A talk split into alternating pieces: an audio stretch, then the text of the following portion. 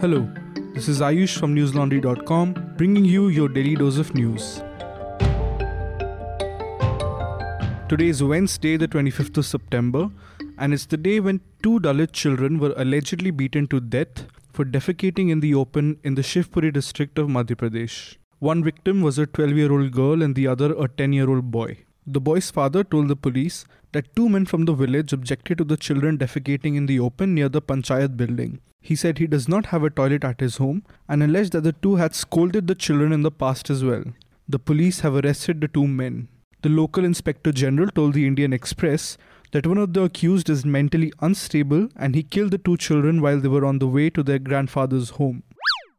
The twenty-three-year-old law student who had accused B J P leader Swami Chinmayanand of sexually harassing her was arrested today by the Special Investigation Team, or the S I T. She was arrested for allegedly blackmailing and trying to extort five crore rupees from Chinmayanand. She has been sent to fourteen days judicial custody. Her family alleged that the S I T arrived this morning and forcibly dragged her out of her home after a brief interrogation. She was later taken for a medical examination and produced before the court of Additional Chief Judicial Magistrate. Chinmayanand, who is booked under I P C sections for stalking, wrongful confinement and criminal intimidation, was arrested last week.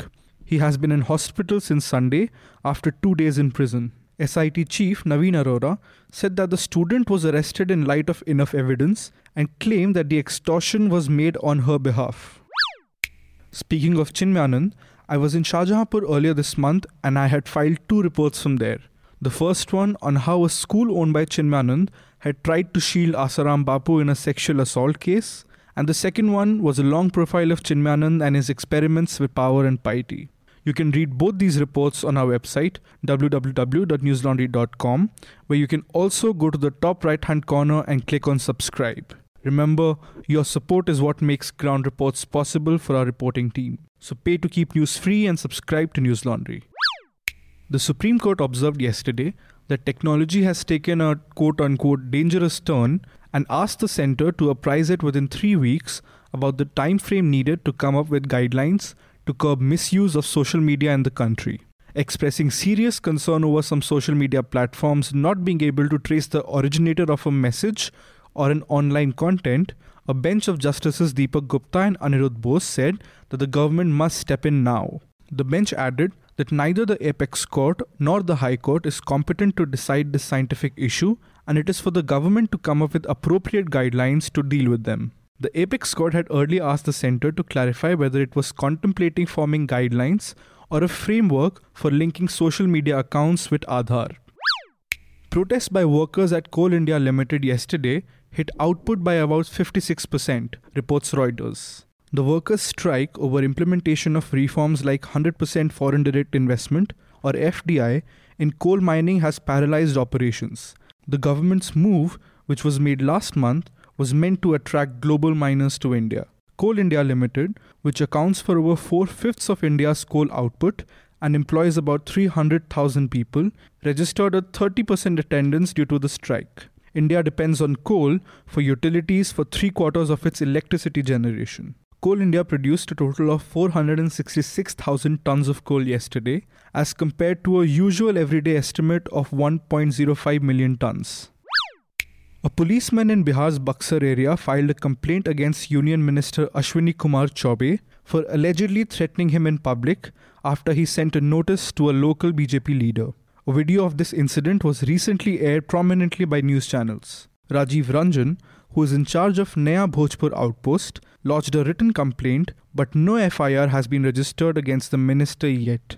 Two days ago, Choubey was conducting a Janta Darbar, or a public court, in his Lok Sabha constituency when a local B J P worker, Lakshman Dube, complained that Ranjan, who was present at the venue, had sent him a Gunda notice. A Gunda notice is issued under the C R P C to those identified by the police as potential troublemakers. As soon as the matter was brought to Choubey's notice, he can be heard saying, quote, "Does he look like a Gunda to you? Have you ever seen a Gunda? You better mend your ways or I will strip you of your uniform," unquote. Dozens of Hong Kong anti-government protesters appeared in court today, charged with rioting and other offences over violent clashes over two months near China's main representative office. Reuters reported that the case was adjourned till nineteenth of November after prosecutors said that they needed more time to study thirty-five hours of video, including police, online and C C T V footage. The forty-four defendants were to be released on bail.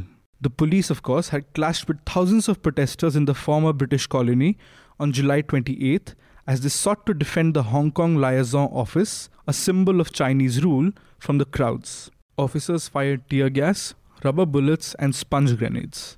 The mostly young activists dismantled street signs and fences, which they used to erect makeshift barricades to slow police advances. That's all the news we have for you today. Have a good day or a good night depending on where you're listening from. See you tomorrow. All the News Laundry podcasts are available on Stitcher, iTunes and any other podcast platform. Please subscribe to News Laundry. Help us keep news independent. Catch all our podcasts on news, pop culture, current affairs and sport. Visit newslaundry dot com. Follow us on Facebook, Twitter and Instagram and subscribe to our YouTube channel.